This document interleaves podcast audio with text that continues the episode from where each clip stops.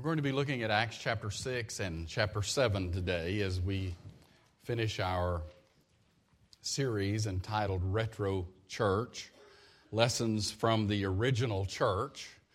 And our desire has been to see how the original church operated and what made them so successful. I think all of us would have to agree that they were very successful in reaching people in their day and uh, impacting their world.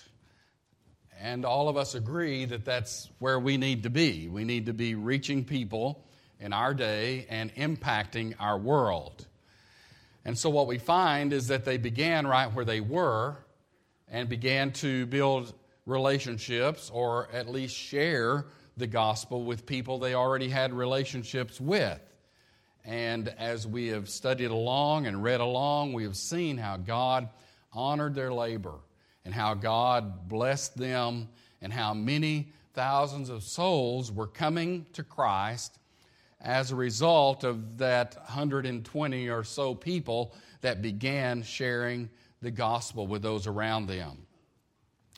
As I read through chapters 6 and 7 in preparation for uh, today, realizing and understanding that this is the Sunday before Thanksgiving and our thoughts and our minds are on Thanksgiving, I just looked at it from a perspective of what am I thankful for? What do I see here in this passage that really stands out to me, that really gives me opportunity to give thanks to God?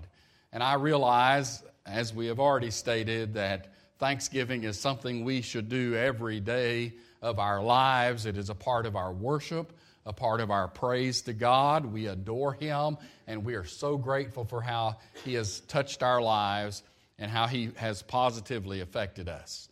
But as we're focusing on this today, I want to share some reasons for Thanksgiving.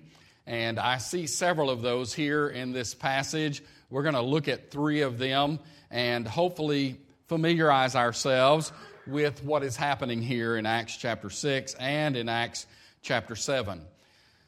The whole outcome of our study, I pray, is that our focus is on our Jerusalem. To understand that God has placed us here, regardless of where we might wish we were or where we would want to be or what we might think is ideal, this is where God has us. And as we look around us in our Jerusalem, we know that, that there are people who need the Lord. Not only are there people who need the Lord, but I am convinced that just in our immediate area, there are people who are searching. There may be a family a block or two from here that is their life is crumbling and they are desperately looking for answers. And we are sitting here a block or two away from them with the answers. And so, by some means, we have got to learn to connect with the people around us. And that precedence was set by the original church. The example was given because they went out from where they were and they began to reach people right where they were. And we see it you know, as you continue in the book of Acts, you see it going beyond that. You see that God uh, caused the people to be dispersed so that they began sharing the gospel everywhere. But the immediate concern and the number one responsibility that they felt was to share the gospel in Jerusalem first. That's our objective. That is what we want to do.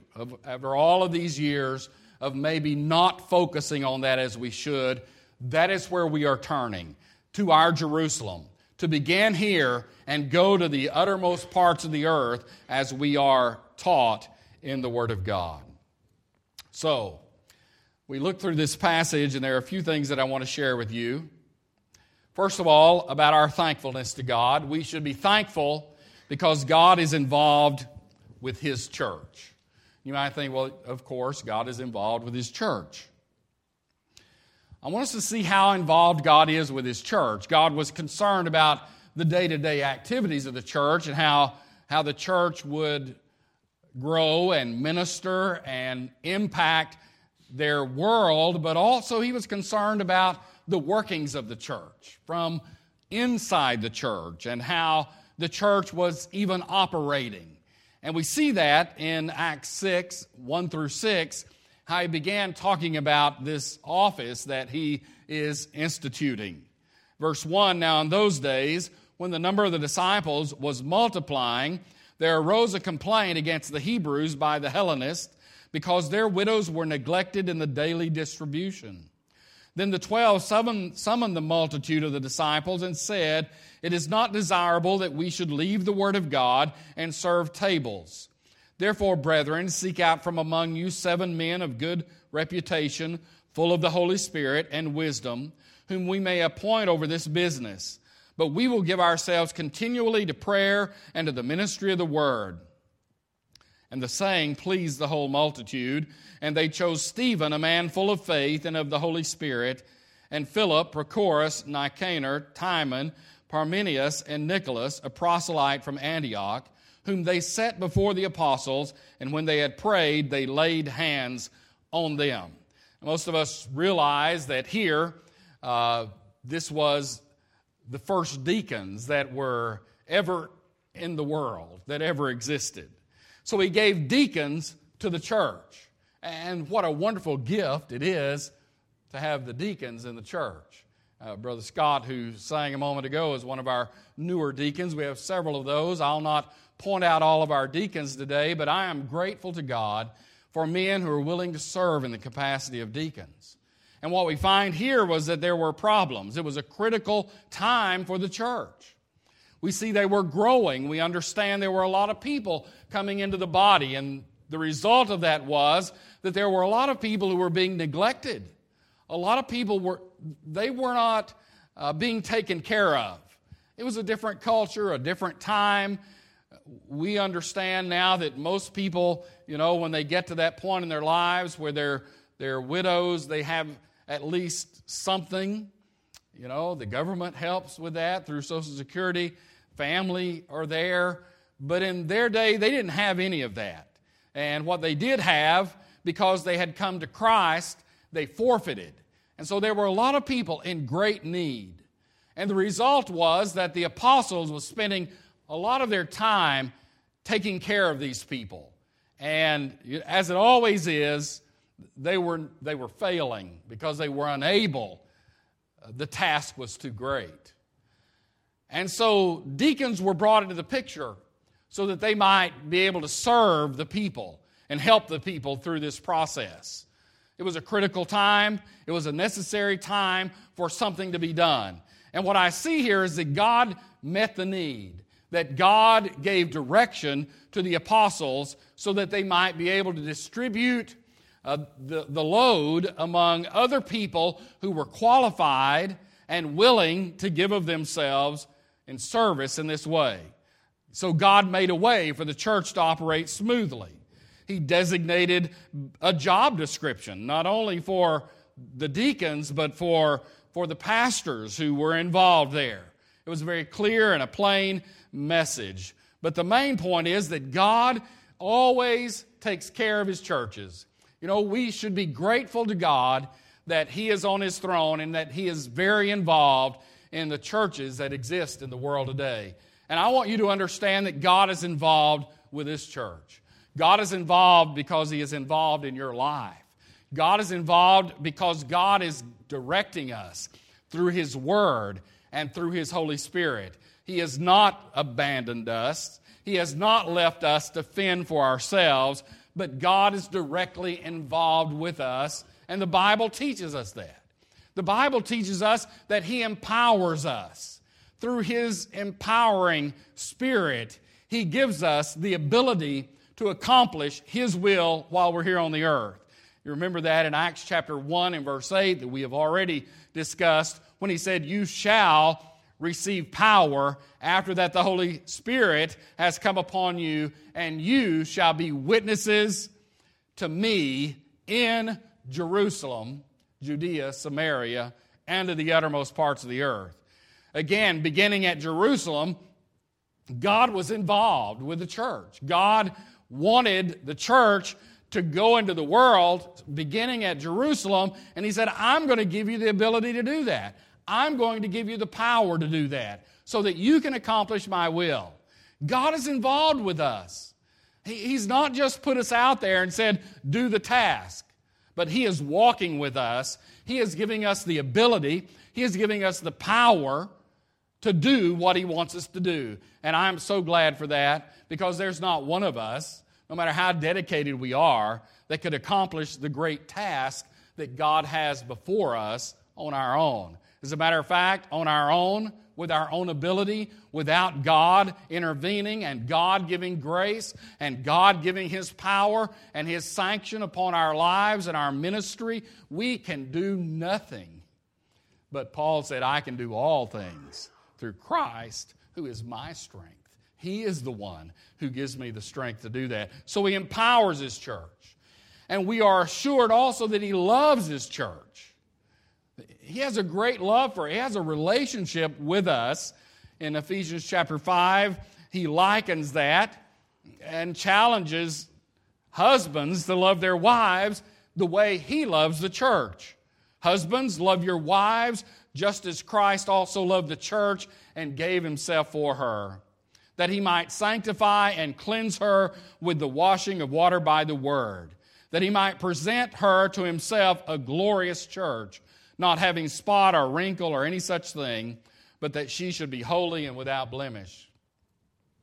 The relationship that Jesus has with his church is something maybe we can't comprehend and yet, it is something that we as husbands are to model our relationships with our wives uh, after.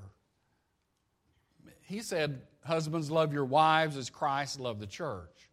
When I look at the love that Jesus has for his church, I, I first of all understand that was a sacrificial love. He gave his lifeblood for his church. Now, guys, I don't know the kind of relationship that you have with your wives. I don't know if you have that kind of a sacrificial relationship that you would die for them because you love them so much. And maybe you could think of a, a joke or two about that, but reality is that's the way Jesus loves his church.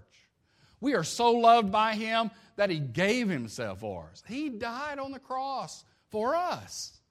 And as a church, collectively, He died for us because of His great love that He has demonstrated toward us. That was the demonstration of His love.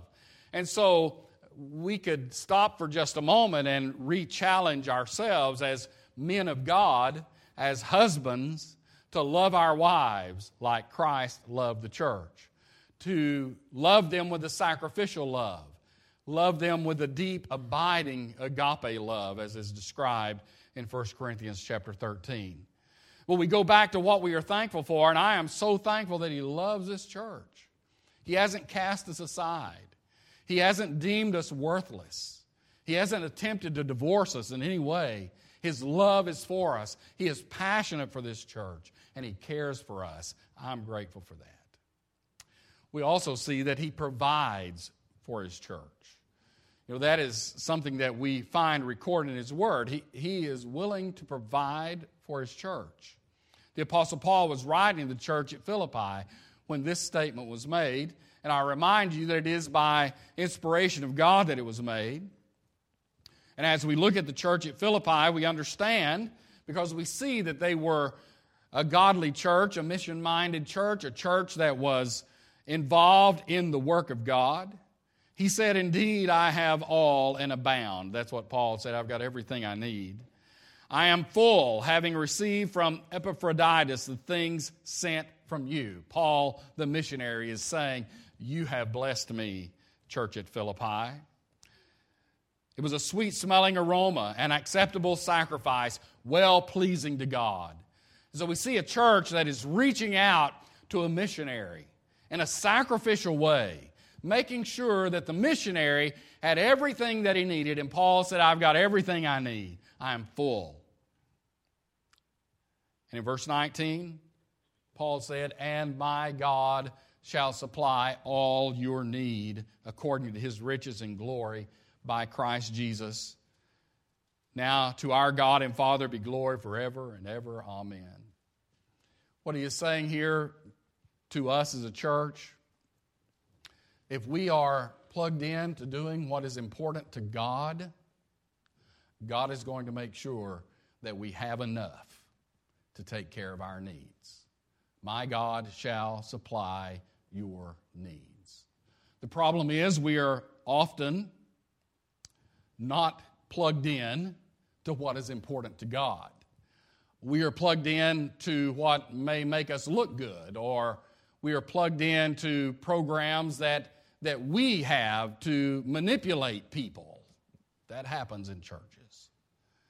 But when we are plugged into what God is interested in, which is people beginning at Jerusalem, then God is going to see to it that our needs are met. When we cease to being plugged in to the will of God, then God pretty much says, well, you know, you're on your own, have at it. The point is, God cares for this church. He has given us great men to serve in this place. Men who are willing to serve as deacons and give of their time and their energy to be in positions of leadership when it comes to service. He has given us power, His ability to do His work on the face of the earth. And He is loving us through it all and providing for us that we might be an extension of His love to our community and to our world. And so I'm thankful that God is involved with us that He has not just set us aside and told us to do the work without Him. He is here, as He promised. Also, as I continue to read through chapter 6, I realize that we can be thankful because God blesses the faithfulness of His church. He blesses the faithfulness of His church. We see that over and over throughout the Word of God. That when the church is obedient to the will of God, when the church is plugged into the will of God, God blesses the church. He adds to the church. And we see that here. The Lord added to the church. Actually, verse 7 says, Then the word of God spread, and the number of disciples were multiplied greatly in Jerusalem, and many great a great many of the priests were obedient to the faith. The point being that not only were the common people coming to Christ, but also the religious people who, who previously had no use for Jesus, they themselves were understanding the gospel, being convicted, and turning to the Lord Jesus Christ. So, I said the Lord added to the church, but do you know what it says here? That the Lord multiplied the church. You know, they were not having additions, they were having multiplications. They were reaching people so quickly, they were multiplying right there. And the church was growing tremendously. So the Lord is adding to us. And what I find when I study the Bible is that God is in the church building business. I don't mean that God goes around laying bricks, you know, and pouring concrete and erecting physical buildings. What I'm saying is that God is the one who is building the church. God is adding to the church. That is his heart, that is his desire. Jesus said in Matthew 16 and 18, I say to you that you are Peter, and on this rock I will build my church He's speaking about himself on this rock. Jesus is the rock, He is the rock of ages. He's saying, On this rock, I will build my church. And what I see here is that Jesus is the church builder. He is the one who adds to the church. And so, as members of this church, we, we just stop and say, Thank you, Lord, for adding me to this church. You know, God directed your steps, He directed your path, He put you where He wants you to be, and He places you there so that you might serve Him.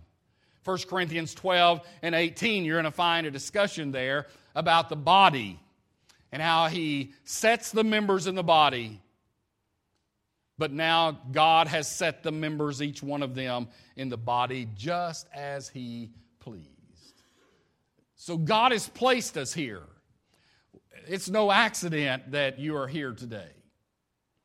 Even if you're a guest today, it is not an accident that you are here. God intentionally has brought you here today. God wants to meet with you because God has a message for you. And God has allowed us to become a part of this body so that we could reach the world in His name and we have a unique church. You know, any and every church can say that because this is the only church that I'm a member of. And this is, if you're a member of this church, this is your church of your membership, you know, and we're unique people. There are other words, peculiar, strange, different, you know, that could be applied to that. But obviously, we're very unique people. I look across this group now, and look at all the different people that are here. And God has brought us all together on the same page because He knows that we are gifted and talented in different ways. And He knows that we have just exactly what we need to go out into the kingdom of God, to go out into the world, and to reach people for His honor and glory. And so God is building the church. But if we are unwilling to be used of God, then we pretty much bring to a halt the work of God happening. But when preachers preach, and when the deacons deek, and the members reach, God blesses. You know, God shows up. Because that's how He designed us, that's how He laid it all out so that we would be involved in the ministry, reaching our world, and He adds to the church. And it's up to Him, and I certainly don't want to be the one to take on that responsibility. I want God to move on hearts. I want people to know when they join this church that God was leading them to this church because God had a plan for their lives. And so I encourage you, if, you, if you're not a member here, you know, and God is moving you to do that, you do that. If God is not moving you to do that, then you need to pray some more and, and maybe see if that's what God has in store for you. But for every one of us here, it is vital that we connect with God. So I'm saying to you, if you are not saved, you have never given your heart to Jesus Christ. It is so important that you understand that's what all of this is about. It's not about just building a group of people, it's about people like you understanding that they are sinners, understanding that you have a need, and humbly coming before God in repentance and committing your life to Him. So I am very thankful to the fact that, that God blesses the faithfulness of His people. When we are willing to do what God has put us here on the earth to do, God blesses that. The precedence is set. We see it all through the Bible. And if it's not happening, then we have to accept full responsibility for that because God's ready. You know, I see him sitting up in heaven. He's ready to pour out the blessings. Uh, he's ready, but he's just waiting on us to get where we need to be. One old preacher said, You need to get under the spout where the blessings are pouring out. And that is right in the center of the will of God. And God is calling each one of us to that place. Thirdly, we can be thankful because God raises up passionate men. God raises up passionate men. I am so grateful for that.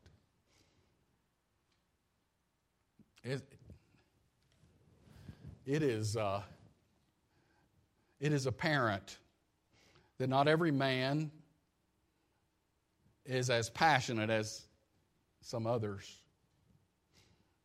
But within each and every one of us, The capacity for us to act upon our passion for God is there.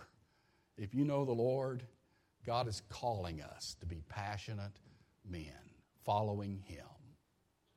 Having our heart and our mind set on Him, choosing to follow Him regardless of the cost. And we read a list a while ago of the men that were ordained as, as deacons. And the very first one on the list was Stephen, a man who was full of the Spirit of God, which was a qualification for all of them, yet he was singled out as a man who was passionate. So he had just been ordained as a deacon. And he was so passionate about spreading the word of God, willing to tell it like it is in the face of opposition, that God used him in a mighty way this day. Now, just remember, is the early church. They have just stormed Jerusalem and they were accused, we talked about last week, of turning the city upside down with their doctrine. They were causing quite a ruckus, a disturbance, because so many people were coming to Christ. And what a wonderful thing. Uh, wouldn't it be great if, you know, we were called on the carpet for so many people coming to Christ and being willing to follow Him regardless of the cost. You say, well, that couldn't happen in America today. And I would just say, well, well, let's do it and see what kind of ruckus it might stir. But that's what was going on. And so Stephen, so passionate about God, so willing to give of himself, went right out boldly and began to share the gospel. He was a man of courage and faith. We see that in, in verse 8. And Stephen, full of faith and power, did great wonders and signs among the people. And you see that that created problems. You know, it, it stirred up the people. In verse 10, it says, And they were not able to resist the wisdom and the spirit by which he spoke. Looking at a man full of Christ, full of the Spirit of God, who now is speaking to a group of people, basically uh, religious Jewish people who were opposed to the gospel and and Stephen is talking, and they're like, you know, compelled to listen. They were amazed at his wisdom as he spoke. And uh, so they, they got together to uh, form an alliance against Stephen and to cause people to react to him and to make people hate him by spreading rumors and lies. In verse 15, it says, And all who sat in the council, looking steadfastly at him, saw his face as the face of an angel. I mean, they, they were amazed by this man who was standing, preaching. He was a deacon, by the way, a preaching deacon. Was telling the word, telling the story, giving a full historical account of the children of Israel as you read chapter 6 and 7, telling the whole story, and he is doing this in front of people who are standing there with their mouth open because they are so amazed at this man who is so full of God that it is obvious. His story is a story of courage it is a story of faith and boldness, perseverance, and someone who is willing to stay, take a stand. In verses uh, 51 through 53 of chapter 7, you see Stephen's boldness and his final appeal. He said, You stiff necked and uncircumcised in heart and ears, You always resist the Holy Spirit as your fathers did, so do you. He was not trying to win friends at this point. He was not being gentle at this point. I mean, he had just shared with them the entire history of Israel, and now he is bringing it to a conclusion. And he is basically accusing them of being involved in the murder of Jesus Christ. He believed so much in what he was doing that he was willing to die, and he was killed for his stand.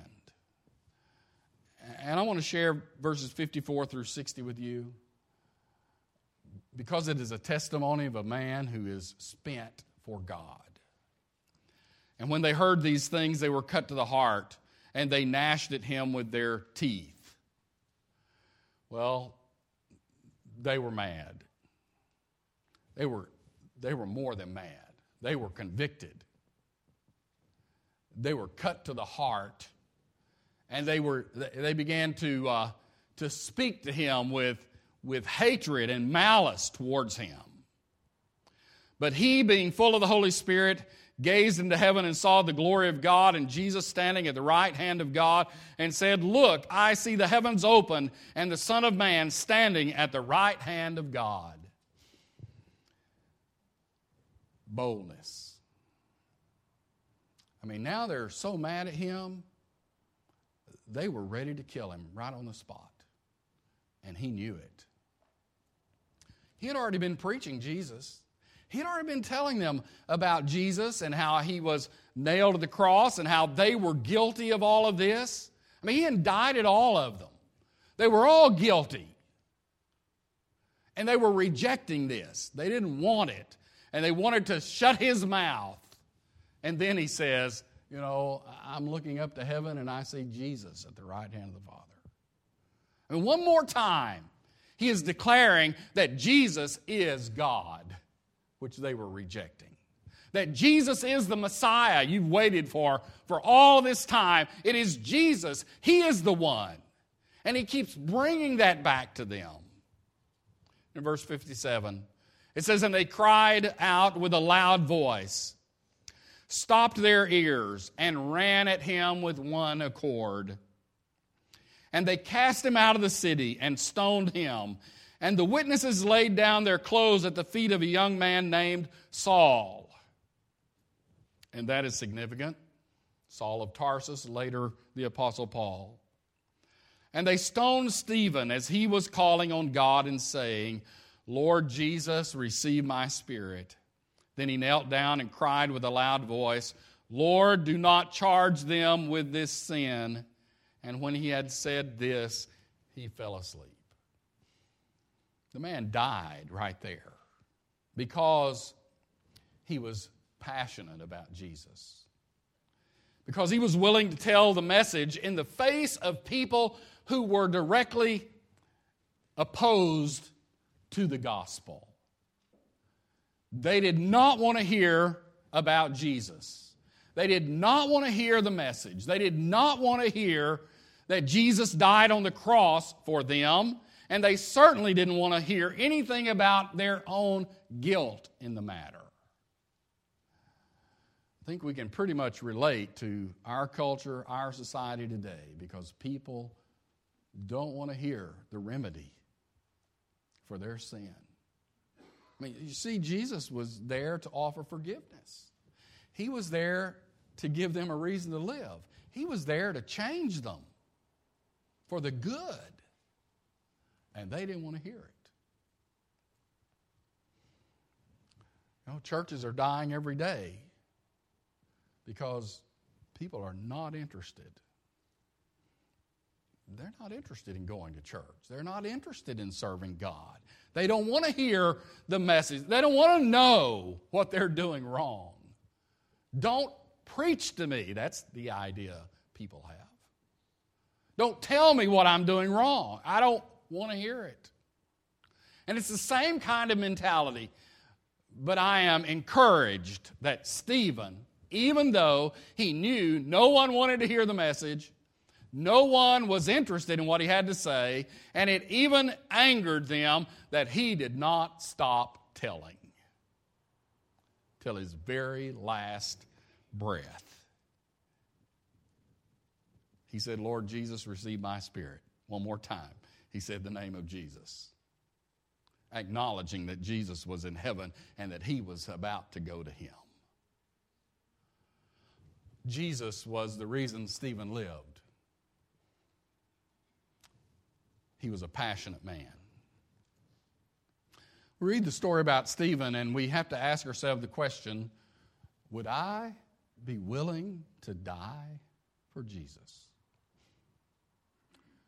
But I don't at all think that is the question that God intends for us to ask ourselves by looking at the life of Stephen. The question that God wants us to ask ourselves would I be willing to live for Jesus? Because that's what Stephen was doing. Death was just an interruption of his heart. You know, his heart quit beating. You know, but through it all, he was living for Jesus. So the big question is would I be willing to live for Jesus to the point, whatever the outcome is, regardless of what it may bring? regardless of how people respond to us, would I be willing to live? Paul said, I beg you, brethren, to present your bodies a living sacrifice. God's asking you to live. God wants you to live. God wants you to live today, to embrace life and to embrace Christ and make every day count for Him. And be passionate about Jesus. I see Stephen as a great example. Uh, one that I would love to be there. You know, one that I set high. The bar is set high. And I see passionate men, even in this church, who love the Lord and who are pursuing Christ with a passion. And when we get to that place where we would live for Him, even if it cost us everything, then no doubt we will see God doing things among us that would astound us because He is God. And He's looking for a few good men who are willing to give it all passionately every day for Him. God help us to be those people who are willing to give it all. Let's pray together. Father, you know every heart here today. A lot of thankful people here today. We love you. We're grateful for all of your goodness. I just ask you, Father, that you would help us to be the kind of uh, people that would be willing to give it all today, tomorrow, to be obedient to you, to do what you have called us to do, and do that without fail.